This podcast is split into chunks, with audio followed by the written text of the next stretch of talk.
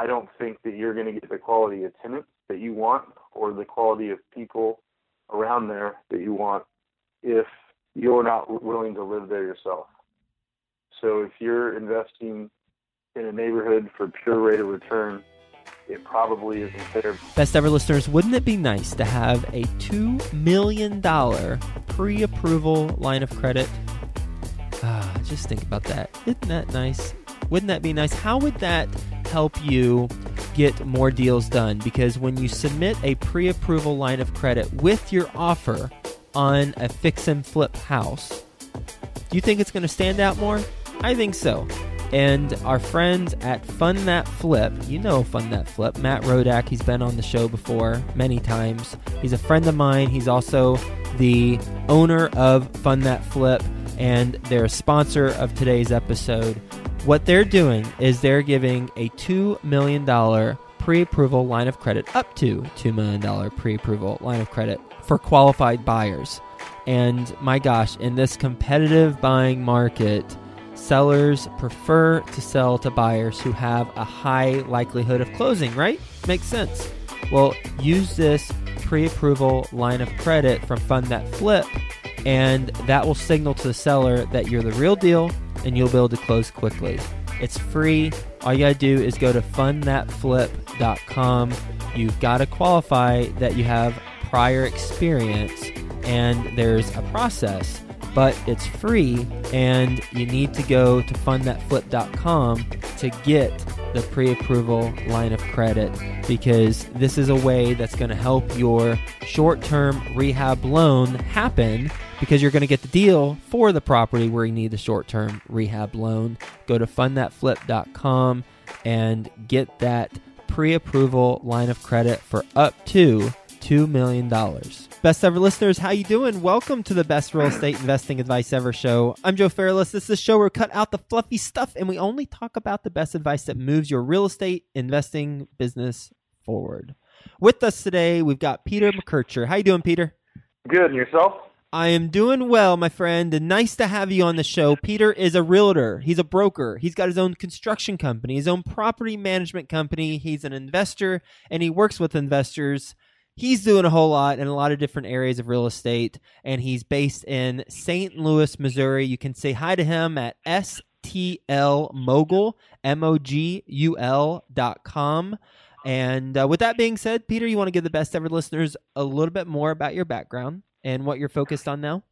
I started in uh, college. I was actually in between my junior and senior year of college, and bought a four family with a friend, rehabbed it ourselves, uh, turned a profit, and then wow, we can make money at this. Kept going, built a business around it, built that up over the years. Had a partner split, and then did a little bit of wholesaling, and then to get me through the rough years, and then back to full-time investing, property management, and uh, being a realtor for clients. And also, I do a little bit of mentoring as well for free through my meetup to make sure that people don't go through some of the uh, things that I went through when the times got tough. You you mentioned you started with a four family, bought it with a friend, rehabbed it, then built that up. Then you had a partner split. Why'd you do the partner split? Different directions. She was a uh, an amazing programmer, and she had you know to focus 80 hours a week on that. And I was in the uh, financial industry, and I had a lot more free time, so that she thought that I should do it all, and uh, I did not feel that way. So I thought it was best that if I was doing it all, I'd do it all myself.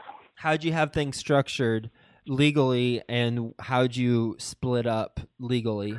Well, that was the good news. Is is her dad kind of mentored us and made sure that we had everything in place with our LLC so that, you know, it's six pages on how you come together and 18 pages on how you get divorced, but you do it when you're amicable to each other and friends. So everything was uh, detailed on how we were separating everything. So it was pretty much a 50 50 split. During that time, we tried to put our property with a property management company, and they were awful. So we had to take it back, and we just ended up dividing the property one day very amicably, sitting down and going, "All right, I want this one. Which one do you want?" And then, which one don't you want? You know what I mean? And kind of just dividing property all the way through. so we could be done. Didn't have this property management company that was terrible, and that made me want to start my own property management company because these people were crooks, and you just have to be ethical. I know things come up, but they don't come up every time. And how many properties did you two have? Around eight, I Eight. believe. Okay. And Yeah. then the the other question I had was when you started switching gears, or actually, I, I want to ask about the the property management company. What were they Mhm. doing or not doing that made you look into them more, where you then ended up going in a different direction? Well, we didn't know, but you start with like a reserve on a lot of property management companies. Our company doesn't have it. And by the end of that month, they had ate through the reserve. Well, our reserve was $10,000. And everything was detailed out on their invoices, but they were going in there, make readies, cleaning, all these things, and the, the prices were astronomical. And their property management fees were so cheap, were 5%, that they didn't there was no profit in there, so they had to kind of be crooks to make profit, and then they didn't, they weren't making what I felt like is as normal profit, and you know it would have been different if they go, hey, our properties were almost fully rented. I think we had two vacancies out of all of the units, and they needed to be cleaned. Yeah, we are like, go ahead and clean it, thinking you know a few hundred dollars, not a thousand dollars, to clean a property so I guess kind of that being said is, you know, one of the things I tell my mentees that they need to make sure that they, you know, I like to have everybody manage their property themselves for the first two years, but I know that they're not able to do that. But you have to kind of get a feel on how what normal costs are, mm-hmm. and they will definitely go up from when you manage it yourself to when you use a property manager because you're going to have to pay them to go to the property, look at the problem, and then either fix it in house or dispatch somebody else to fix it, and then you're going to have to pay for the time of them getting there. Unlike when yourself, you know, you're out there on a Saturday or something, you don't really think about how many trips you made to Home Depot. So that's something I always tell people to look out for is normal cost. When you managed it to when a property manager managed it. as someone who does not do property management and I don't enjoy it because I have had a taste of it, I love that advice because even if you don't manage it yourself, you've got to have, as you said, a feel for the normal costs so that you know if you're being swindled or not, or so you know how to project when you're underwriting the property before you buy it. And so, as an asset manager, if you're managing the management company, the asset manager, you're able to have some checks and balances for what those costs are. I, I love that advice. Absolutely. You said then you went into wholesaling during the rough years, and now what are you doing? I make that money a, a few different ways. One, I guess the most upfront thing is being a realtor, and then we have the property management company that can manage the property, and the construction company, which we either flip houses. We're always flipping. We're always working. It would actually be nice every once in a while if we had a break, but we're always flipping property and taking on projects for other people, whether they're looking for like a BRRRR method or if they just need some make ready. And then of course selling the property as a realtor. And now we are working on some syndications with a few things of getting larger property and making sure everybody has a good upfront straight rate of return. So i'm structuring those a little bit different than than most people. I want to dig into a couple of those things, but first, the BRRRR method. It's buy, rehab, rent, refinance. Is that right? that is correct and then repeat Re- Yeah, yeah, yeah. I always forget that last. I repeat, and then for syndications, you mentioned what type of syndication are you doing? We're looking at large apartment deals. We're looking at a couple other things. I used to be a financial planner, and I'm trying to work out a retirement plan geared toward my father's age, who turned 70 in June. So we're looking at a stable rate of returns, guaranteed dividends every month, which are different than anything else I've seen out there, so that the people in that age bracket, like they're getting their, their Social Security check, they're getting another check every month that doesn't stumble. So you know, even if the stock market goes down or up, it doesn't matter because they have this check coming in every month, and it also helps them build wealth because you can grow so much faster if you never have a falter. So, you know, those 9, 10, 12% rate of returns that people like to talk about in the stock market, they don't talk about the dips where they lost 1 or 2%, which actually kills that whole rate of return because you lost money. So that's a long drawn out conversation that we can get into. But if you start faltering and having down years, your overall net worth will be a lot less, even at 8 or 9, 10% rate of returns instead of a steady 6% rate of return every year, year in, year out. I'd love to dig into that. When you say guaranteed dividends, you're not referring to a preferred return, are you?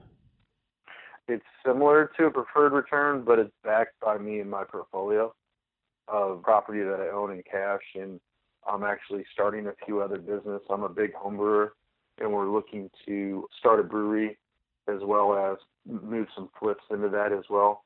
So that way there's plenty of money in that.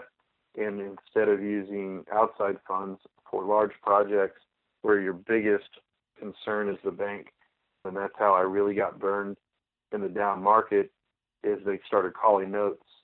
So if you have a pool and you have your guaranteed money there, you can really do some great things. What type of structure is that? From a legal standpoint? It would be an LLC with regulations D and C in it. So accredited investors, they have to come to me. I can't go actively search them out. A lot of friends and family are starting to look at this. I'm very blessed in that situation as my my family has done very well as well as my wife's family. Interesting. I'm stuck on the guaranteed dividends if it's backed by your portfolio, but what happens if your portfolio tanks? Then that's what the lawyers have to work out on the verbiage. They want to stay preferred. I keep wanting to stay guaranteed. So that is the thing that they're working on. Okay. Um, without all the legal document in, in front of me and, and everything, we haven't funded this yet. This is a, a work in progress. It's been going almost two years now trying to work all the kinks out to make sure that it's it's bulletproof. Wow, you've been working on this with attorney for two years. Did I hear that right? Yeah. How yeah. how much have you spent so far? Uh, a little over thirty five thousand, and I have some CPA fees in there as well. Wow. Why and why not just do something like a fund? It's been done before and you are able to go and buy what you want. You raise the money, put it in a fund, go buy what you want, why not do that? I like the freedom that it would have, my fund or my pool, versus if I raised a straight REIT fund, because the way I always looked at it is they have direct things that they're supposed to do. So, you know, if you invest in ABC REIT and they're supposed to be a buy and hold long term, that's great. But I would like to also have long term as well as some flips built in to really help and build that, and then also some diversifications in helping the communities that we're in as well. That we could be a private lender. There's a lot of things that I want to do, mm-hmm. and I don't know if I'm going to even be able to do it with one fund by the time everything gets worked out.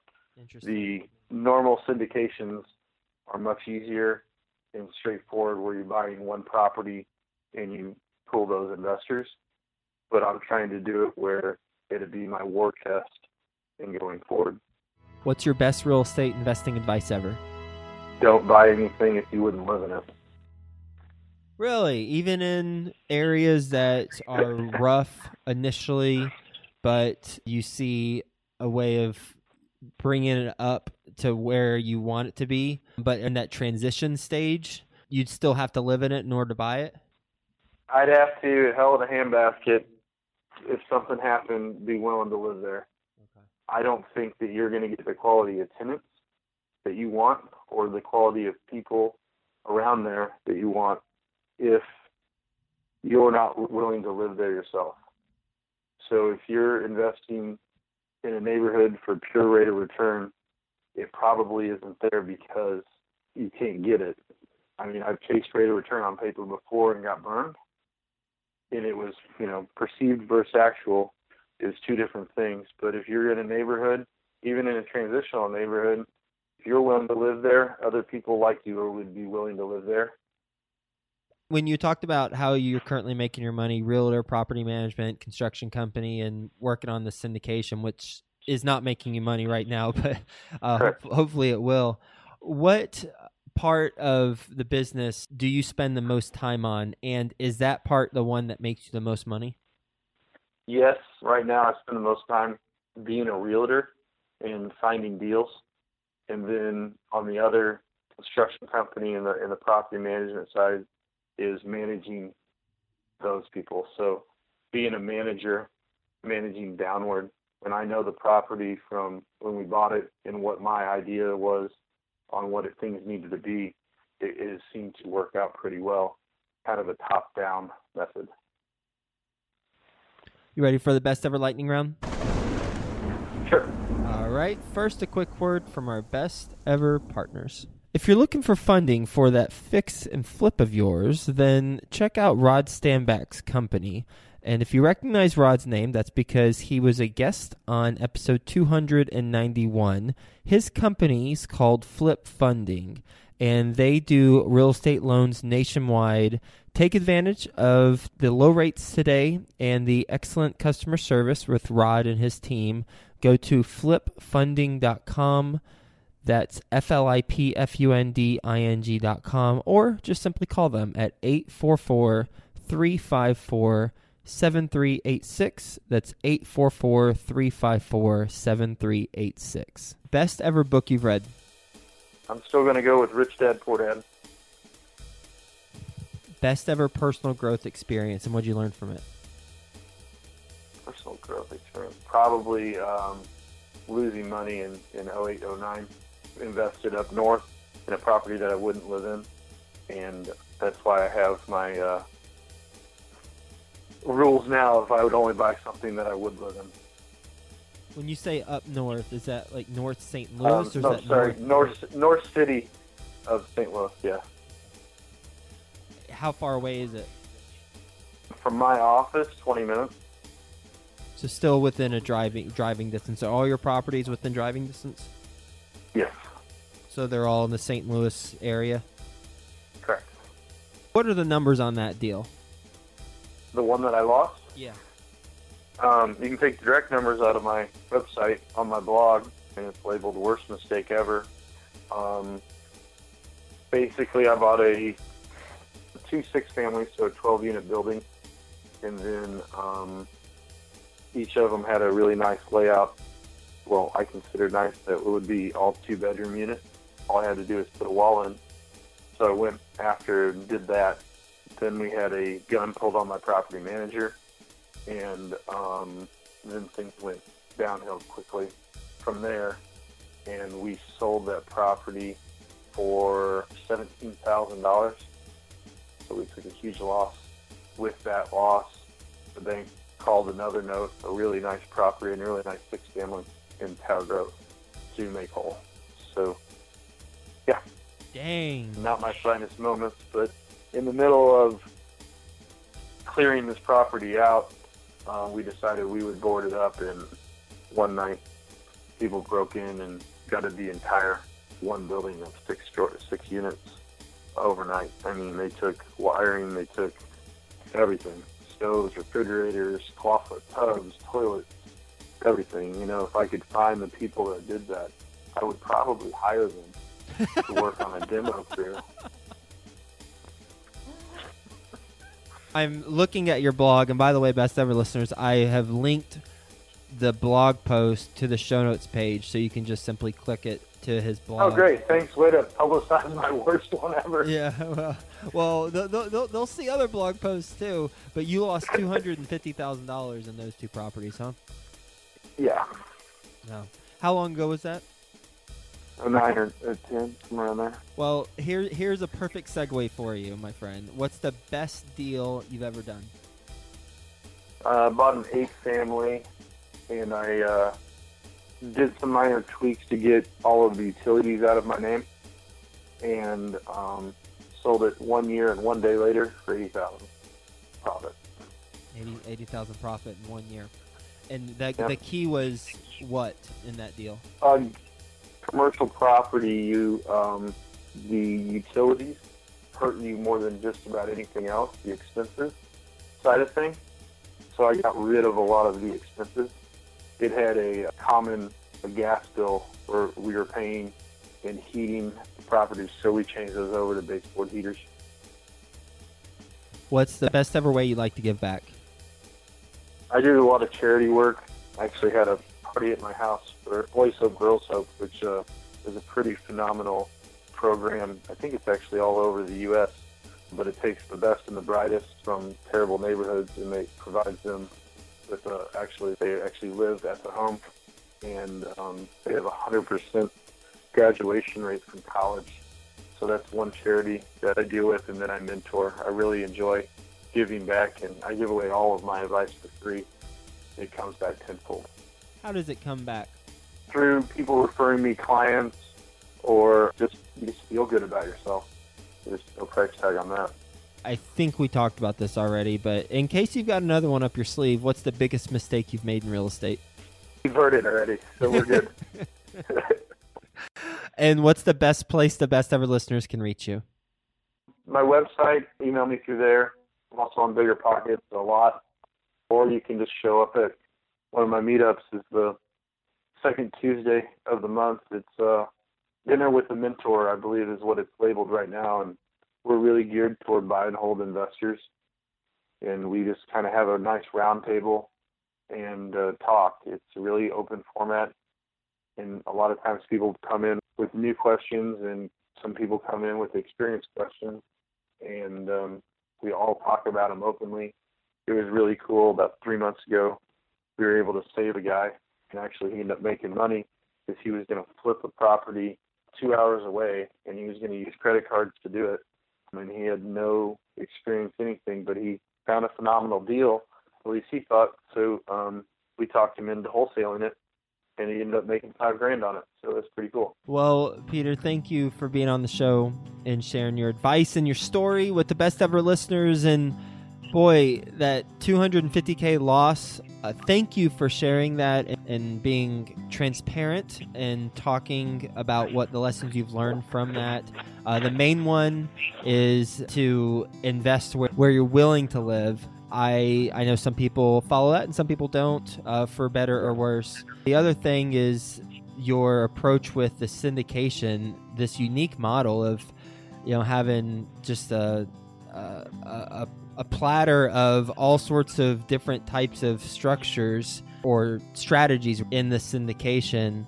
Really interesting. I mean, you're you're certainly blazing new territory there, and then the eighty thousand dollar gain or profit that you got on that property in one year where it was a multifamily property and the main thing you did to increase the value was you got rid of a lot of the expenses and one specific thing is you took the common gas bill and you uh, submetered that so that they were baseboard heaters Correct. Yeah.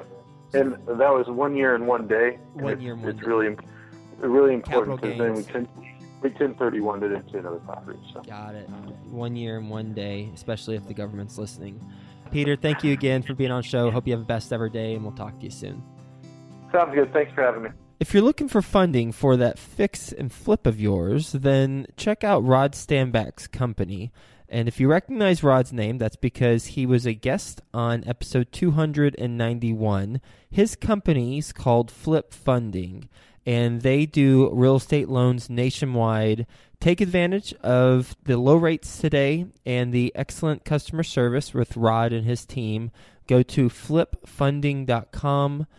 That's F L I P F U N D I N G dot com, or just simply call them at 844 354 7386. That's 844 354 7386.